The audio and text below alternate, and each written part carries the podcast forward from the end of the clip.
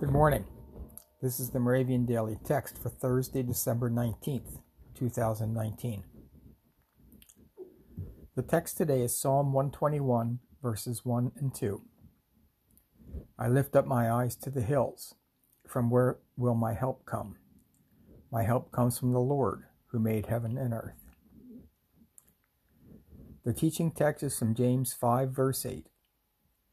You also must be patient Strengthen your hearts, for the coming of the Lord is near. Let us pray. Rock of ages, you are consistent, constant, and sure. You will not rush your plans, nor will you abandon them.